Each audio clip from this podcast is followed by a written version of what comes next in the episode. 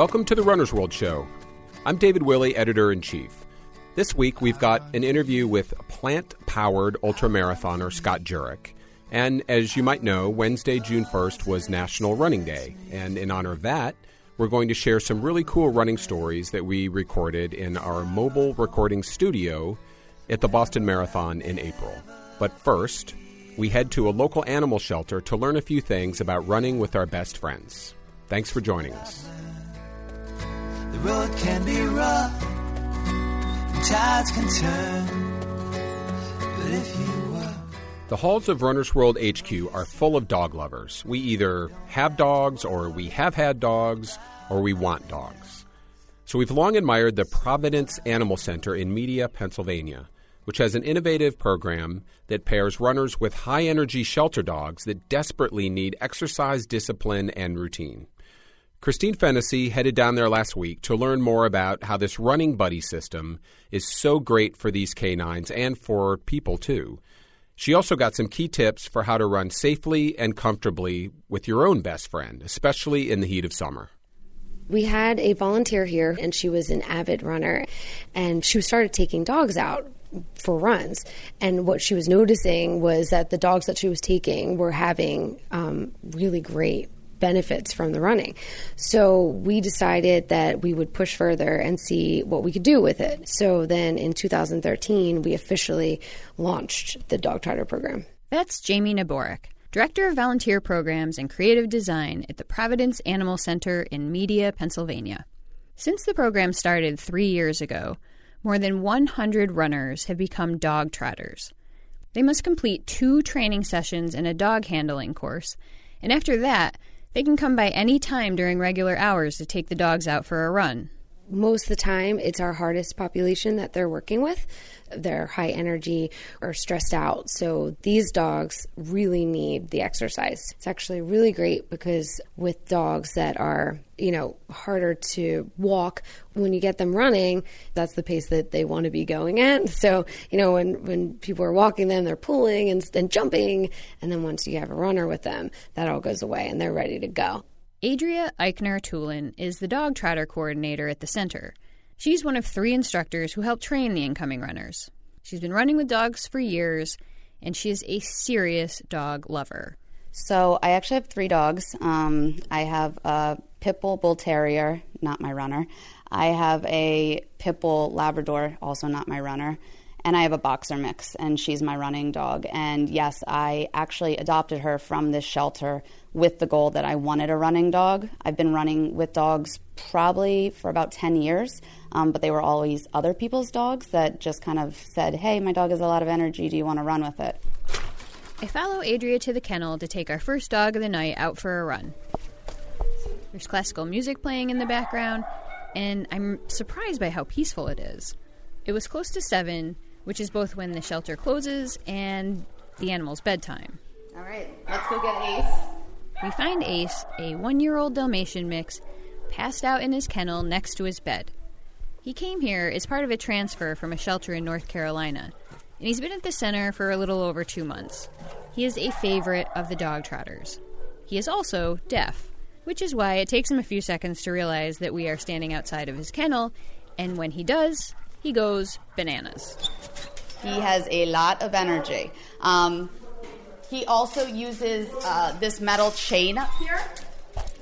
Adria clips a metal leash onto Ace's collar. Metal because Ace sometimes likes to bite chains. He thinks they're toys. Metal is a lot less mouth friendly, so with it, Ace can focus less on his leash and more on his run. Then we head out to a large grassy area in front of the shelter. Good boy, buddy. All right. So it's important that we kind of let them get out. We let them get a little bit of their initial energy out because the dogs are full of energy. They just came out of the kennel, so the last thing you want to do is try and get them to focus on running right away. So it's nice to be able to have this area here to walk them around. You also, if you don't know the dog, get a good feel for what kind of energy and what kind of strength the dog has. And we can do it here on shelter property rather than kind of testing that out out on the road. Um, if the if it's really hot out and the dog's already starting to pant here and looks a little uncomfortable, you know this might not work out. You may need to get another dog out. Um, I would definitely say walk your dog at least for five minutes. Um, what I also like to say is if you're really not familiar with the dog, is only to run maybe for two or three minutes and then go back down to a walk, see how they do with that, and then go back into a run and do a little bit more of an interval training so that you can really watch the dog and make sure that the dog is comfortable um, and that you're not pushing the dog too hard and that everything with them is looking healthy. After doing his duty, walking around the yard and giving it a few good sniffs, Ace is wondering what the human holdup is. So right now, Ace is completely ready for his run. Um, he's getting annoyed because I'm holding him up. He was trying to be a gentleman for a little while and sitting down, but he knows um, this is go time. That when he's out here, he's focused and he is ready to start trotting. We head down the driveway and hang a left up a steep hill in a wooded residential neighborhood. Ace is running just to the right in front of Adria. He's not distracted, not darting left and right. He's like a lot of runners I know at the beginning of their workout. All business. So when I'm planning for distance, one of the first things that I do is I actually look in the dog trotter log and I see how long he's been taken out previously. If he's been at a maximum of two miles, I'm probably not going to go much past two miles. I may try another like 0.25 further just to test him to see, but I'm not going to go all the way to five miles. I'm also going to watch his behavior. So the whole time they should really be in front of us, leading us. The minute that they start falling back behind us, we know they're probably getting tired and or hot, and then it's time to turn around. So Ace is fully leading us. Um, Ace just spotted a squirrel, so he got a little extra pep in his step. But yeah, he's giving me a, a nice pull. Nothing that's too crazy. Um, he's not, you know, yanking my arm off, but he's certainly not falling behind us at all. Now, what about speed? Like, obviously, you know, there's a max that you can go, and it's probably not the dog's max. How do you modulate your pace? So, to me, I make the dog keep my pace. Um, that's part of the training for the trotters. It's an extension of leash training, really. So, it's beneficial for them to keep my speed because it trains them that I'm in control and that I'm setting the pace for them. Uh, but if you have a real quick pace, um, that may be a bit much to try with your dog. You may actually have to slow your pace down. What I like to tell people w- about running with a dog is it really no longer is just your run, it is also the dog's run. So you want to make sure the dog's comfortable, you want to make sure the dog's enjoying him or herself, and you want to make sure that you're both being safe. So, um, running with dogs in the heat does get a little bit more complicated. Um, just like people, you have to be really careful that they don't overheat. So you have to start watching a lot of the signs. Um, so, like I mentioned, um, one thing to watch is where is Ace in comparison to us? Right now, Ace is still next to us.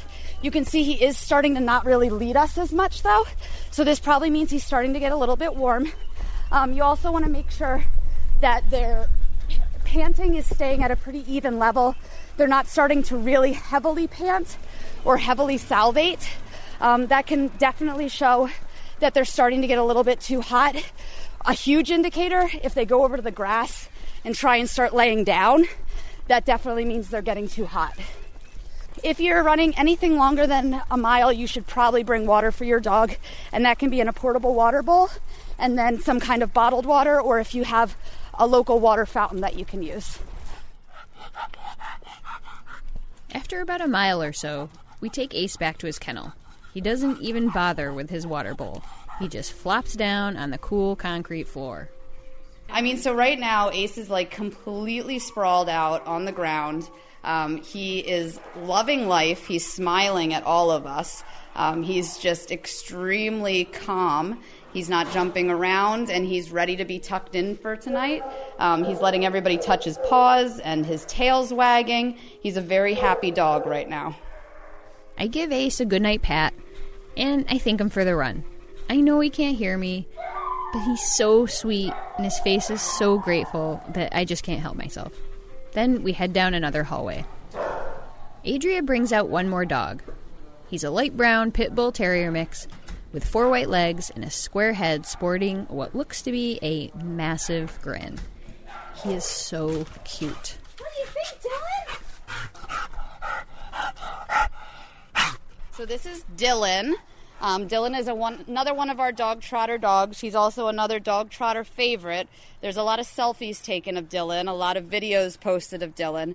He's a real sweetheart, as you can see. He's got a lot of energy. He's uh, pretty young, um, so he can certainly benefit from um, a lot of runs, lots of walks. Uh, any any kind of activity that he can get is very beneficial to getting him into a forever home. He's he's not even gone for his run yet, and he's just leaning against my leg, like not moving anywhere. He's and I'm stroking his belly, like he's in heaven right now. I think. What a sweet guy. Okay, now he's done. All right, now he's ready. So let's go into the front pen and we'll get his equipment on. So I'm actually putting on an easy walk harness. So this is one of the harnesses that latches from the front. Dillon's Easy Walk harness wraps around his chest rather than his neck, so when he pulls, he doesn't gag himself. When it comes to running with your dog or a shelter dog, it's a good idea to try several different types of leashes just to see which one works best. After another quick warm up, we head back out to the same road, and Adria explains her handling techniques. I like to hold the leash really not too far um, off the dog so that if they do react, I can react just as quickly. So, my tips for running with your dog and dealing with other dogs on the run are that you should always keep at least a street distance between your dog and the other dog. You never know how the other dog's going to react. So, even if your dog is dog friendly, you don't know if the other dog is. You can see I'm trying to keep him pretty much at the same distance in front of me, really staying on my right hand side as much as possible to train him to really be a nice, gentle walker. Because if I can get him to do this running, there's much likely a better chance that he'll be able to do it walking. So every time that he's kind of coming actually a little too far to you, just like that, I'm pulling him to the side, giving him a nice kind of, not hard, but a nice correction across. Same thing when he starts going in front of me, I immediately start moving him to the other side. So it's not waiting until he's directly in front of me or crossed all the way to the side. It's that immediate reaction and making sure it's a gentle correction. Let's just get past this dog. As we're talking, we pass a small white dog playing on the grass with its owner. It takes one look at Dillon and it loses its mind. So he just behaved very well. He did actually behave very, very well. He, um, he walked. He just ran right by that dog. Yeah, he's really not dog aggressive. Um, he's barely even dog reactive. Um, you know, it, it's just again, he's also nice and focused. So, what I'll do now to reward him is, good Dillon, good boy, good, good boy, yeah, good boy. So you see the ears go up. He got rewarded for the good behavior. Looks like he's having a blast. He is having a blast. Um, he's not reacting to the other dogs, the other cats, the birds, anything going on. So he's really in his own little zone right now. What was that? After about two miles, we head back to the kennel with Dillon. Adria thinks that with more training, he could easily run five miles, no problem. Right now, he looks like he's had the run of his little life. I swear the guy is smiling. Back in the office, Jamie explains why the Dog Trotters program is so important for dogs like Ace and Dillon. What you have to understand is that we don't know a lot about the animals that we're coming into contact to, and their backgrounds come from all different places. We don't know their their energy level or their threshold for being in a kennel situation.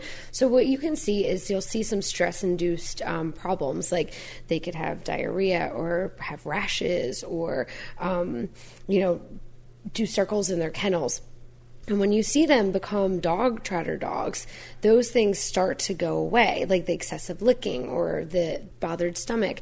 Um, those are all stress related problems. So as soon as they start running, that that is actually changing, which is a really big deal because we want to make sure that while they're here, it's as comfortable as possible, and that's what they're doing for them. It's a great fit for our, our organization. And as both Adria and Jamie have seen and experienced themselves, the program also has a big effect on the human runners. Knowing the dogs rely on them gives them a sense of accountability. It keeps them motivated to run regularly, and it is immensely gratifying.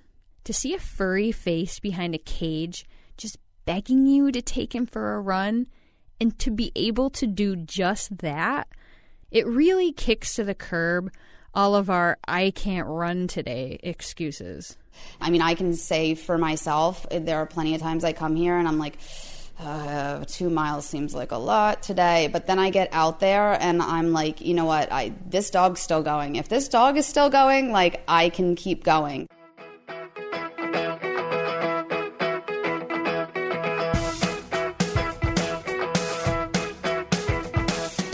To see photos of Ace and Dillon and to learn more about the Dog Trotters program at the Providence Animal Center, as well as their Bark in the Park 5K, go to runnersworld.com slash audio.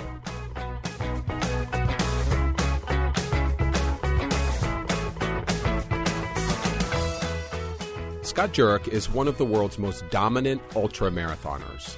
He's won some of the toughest and most competitive ultras multiple times, including the Western States 100 mile endurance run, the Hardrock 100, Badwater, which is a 135 mile race through Death Valley, and the Spartathlon, a 155 mile race from Athens to Sparta in Greece. Last summer, he ran the Appalachian Trail in 46 days, 8 hours, and 7 minutes. If that sounds oddly precise, there's a reason. This set a new Appalachian Trail through hike record. Scott ran from Springer Mountain, Georgia to the summit of Mount Katahdin in Maine. He finished on July 12th at 2:03 p.m. after running 2,189 miles across 14 states and 515,000 feet of elevation change. He averaged 47.2 miles per day and beat the previous record, which had been set by Jennifer Pharr Davis in 2011, by just 3 hours and 13 minutes. Perhaps not surprisingly, Scott called this effort, quote, the hardest thing I've ever done. Scott is also well known for his nutrition philosophy. In 2012, he wrote a memoir called Eat and Run My Unlikely Journey to Ultramarathon Greatness. Scott was a vegan before being vegan was cool, and in the book, he describes how becoming vegan transformed his life. Recently, nutrition editor Heather Mayer Irvine talked with Scott about his diet, about his epic Appalachian Trail run, and about what he and his wife Jenny are looking forward to next.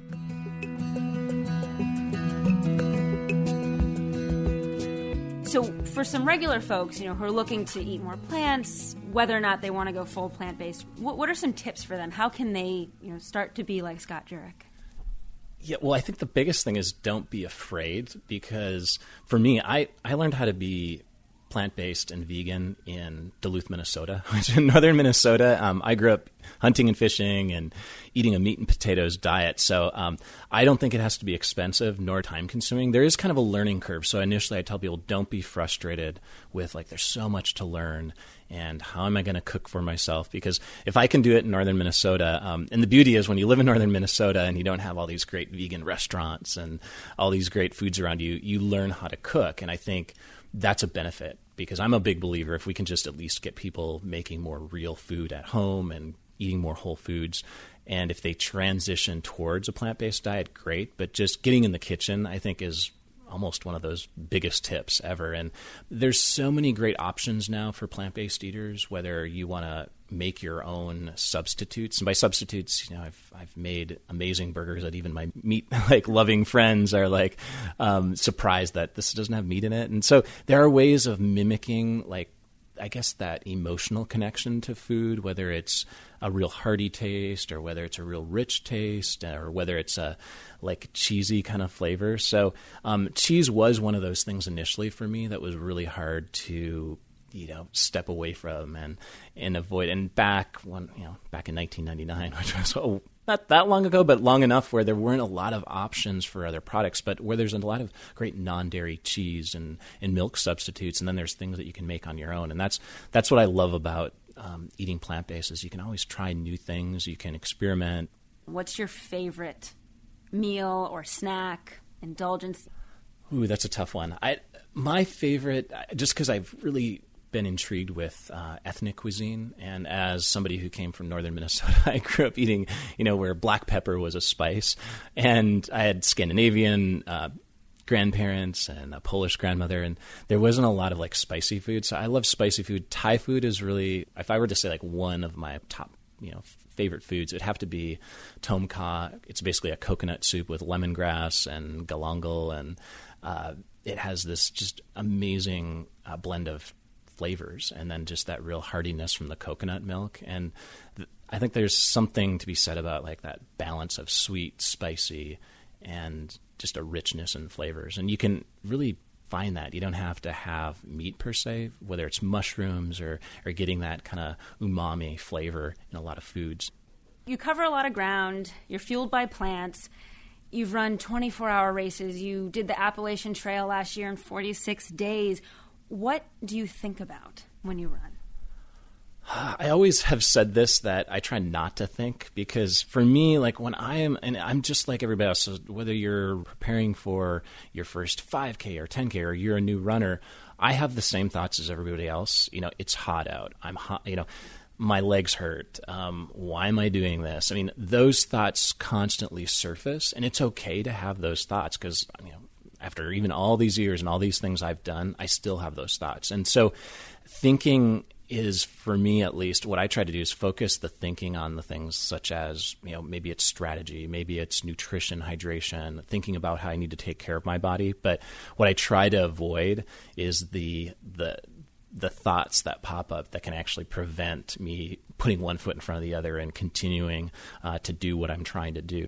Do you have a moment that comes to mind that you know you had a negative thought? Where were you? How'd you get through it? How'd you keep going? Oh, there, were, there definitely were plenty, and most recently on the Appalachian Trail, I would say that I mean every day I had situations where you know whether I had something wrong. I'll give you an example. Um, a week into the whole you know journey, if you can imagine, you know I've barely covered you know just over 300 some miles. I have a torn quadricep on one side, and then I have a patellofemoral injury, basically a kneecap tracking issue going on.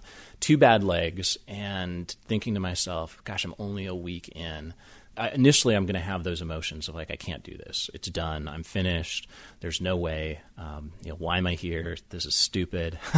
um, all those things come up. But what I initially did was just try to you know have those emotions, but then try to start figuring out okay, what is really my current situation? How can I you know at least minimize the stress to the kneecap, minimize the stress to the quad, um, figure out what I can do to at least you know keep my body moving forward.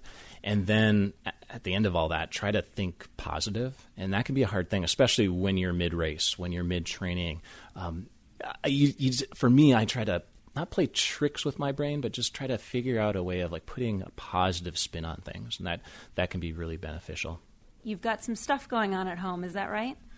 yeah Jenny and I are expecting, which is super excited. We've been on a long journey, um, trying to have children, and have had a you know, few setbacks along the way, miscarriages, and um, yeah, it's been one of these. It's almost been a marathon in its of itself, and so we're really excited. And she's due uh, at the beginning of June, so It's great. And it, it, babies due right around National Running Day.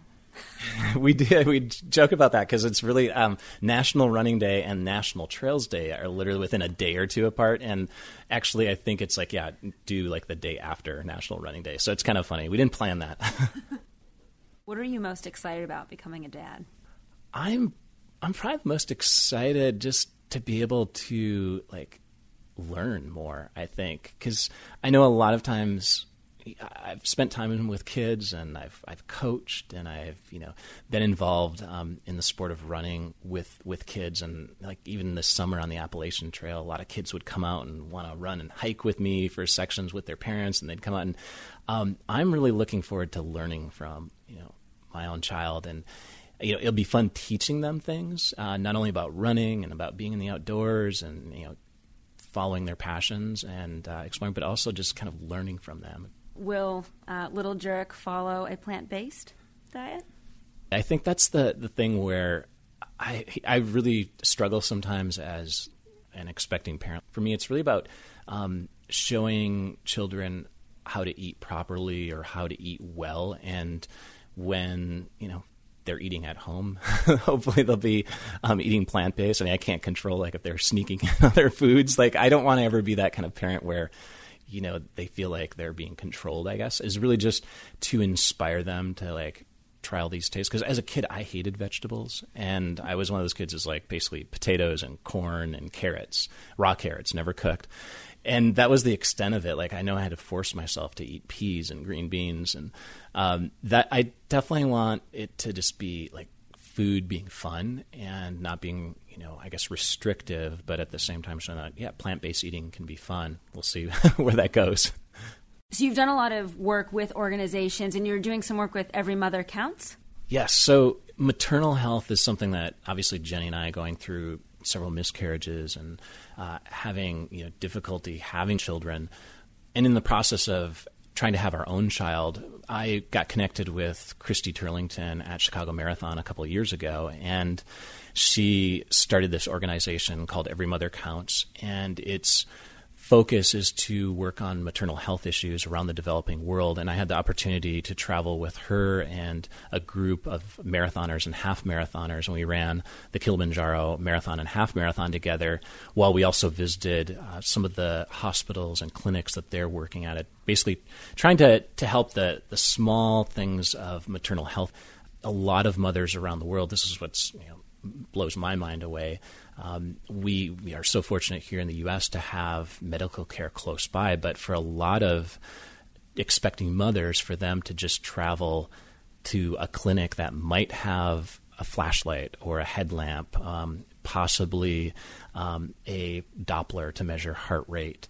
Um, those things are sometimes 10 miles away, sometimes, you know, more, and they're walking by foot to get to those clinics. So it's touched Jenny and I, and just working on uh, bringing that awareness. And the cool thing is, there's this real connection of distance with runners and um, how we can you know help others around the world with something as simple as providing you know transportation to a health clinic.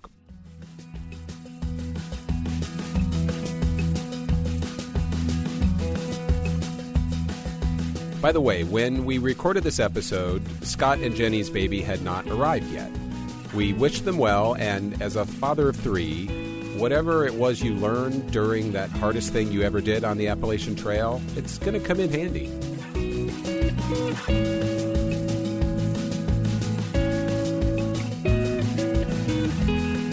We're going to end this week's show a bit differently. Back in April, we brought a mobile recording booth with us up to the Boston Marathon Expo. And for three days, we recorded runners sharing stories about the amazing things they've seen while running, about who inspires them to run, about their most embarrassing running moments, and really anything else they felt like sharing.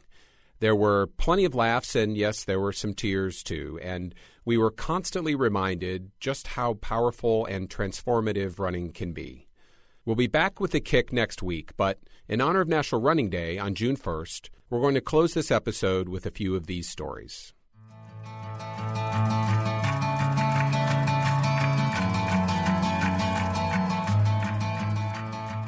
I'm Cheryl Cook from Clayton, Georgia.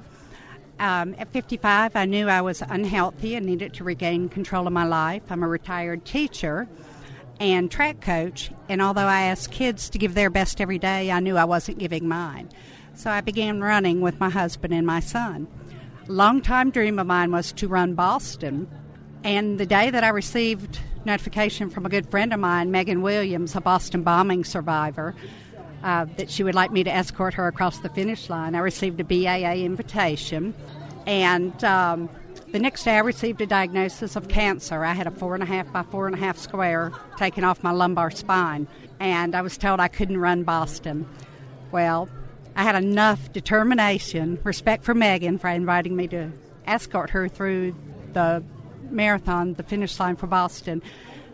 I had my three surgeries and went back to running three days later against medical advice. I'm determined to show that people, when they retire, can maintain a healthy life and help other people achieve their dreams. So my name is uh, Gustavo Bracho. I'm originally from Venezuela, uh, but now I've been living in Canada for 10 years, and I'm, i became Canadian.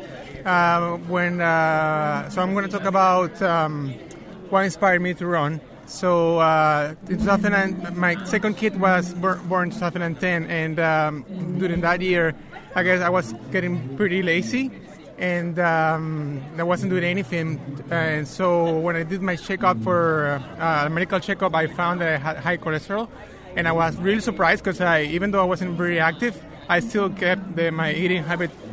I mean, normally good. Uh, but it, it was there. It was very high. So I decided to run with a few friends, and um, I couldn't keep up with them. And I was like, "What? These guys are overweight, and I'm not. Like, why can't I keep up with them?" So uh, I started to run with uh, with them, and then I learned how to uh, train myself. And I said, "Well, I'm gonna run a half marathon." And the first time I ran a half marathon was like two hours and a half, and I was like, "Well, this is too long. If I want to do a full uh, full marathon." And so I, I, kept on training, and then I got into my head that I needed to qualify for Boston. It took me three or four years, but I finally did it. So, I mean, obviously, the, my biggest inspira- inspiration now is um, dedicating my, my, my races to my kids and my wife. So they always come with me. I really try to uh, meeting at the finish line uh, as much as, I, as well we can, but uh, that's what we try to do. Hi, I'm Mindy Frazier. As far as who inspires me, so I teach elementary PE and I coach an after school running program. And with all of the lessons I've learned through running, I try to teach the kids a little bit so that they enjoy all of their experiences and want to keep doing it. And working with the kids keeps it fun and entertaining, and they totally inspire me to keep going because they have that natural, pure love for running and being active. And so the days when it feels like work, then I go out and run with them, and I go, nope, this is fun, and this is where I should be. My name is Kevin, and I believe the question was, uh, what inspires me to run? Uh, well, I run because uh, because I think I'm a little crazy. Uh, about four years ago, I uh, I got sober. You know, my life was uh, my life was in ruins, and um, when I stopped drinking and you know ingesting other you know things in my body, um, I discovered running, and I discovered running to be extremely therapeutic and, and extremely spiritual. Um, I get my endorphins, you know, through running, and you know, my the depression and anxieties I had, although you know, are still there, are uh, have been mitigated drastically. So uh, now I'm addicted to running because that's what we do. We morph into other things, but uh, I love it. It's a way of life for me. You know, by mile two, I'm feeling it. You know, I'm getting that runner's high, and then uh, you know when I'm done, depending on how long I've run, I mean it can last me for a couple of days. But I am human, and I do have you know we all have minor ups and downs, um, and it's really helped to level me out. It's been uh, it's been great. I was in a relationship with an elite runner years ago when I was living in Boston, and I sabotaged the relationship, and um, I think I started to run because I, you know, I just wanted to be more like her, or I wanted to, I wanted to be the the partner I could have been with her if I was clean at the time. Even though I knew that that relationship was never going to, you know, come to pass again, I wanted to get myself to a point where I think I might have been able to maintain that relationship now, even though I'm not there. So uh, I started chasing that, and you know, I I lost touch with that girl a long time ago it was nothing you know bad. I just wasn't available as a human as a partner.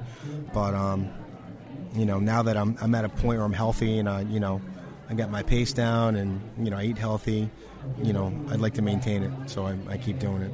But I think if, if if we spoke, she'd probably be happy to know that I run. I'd like to see if I couldn't I couldn't you know beat her in like a you know like a like a like a 10k or something. You know I think I could, I think I could come close. Yeah, it's cool, right? It's awesome. Don't have to worry about nothing else. So I run. We recorded dozens of these kinds of stories up in our Boston recording booth, and we're going to keep sharing them in coming episodes. So if you talk to us up there, thank you again for sharing your story and keep an ear out.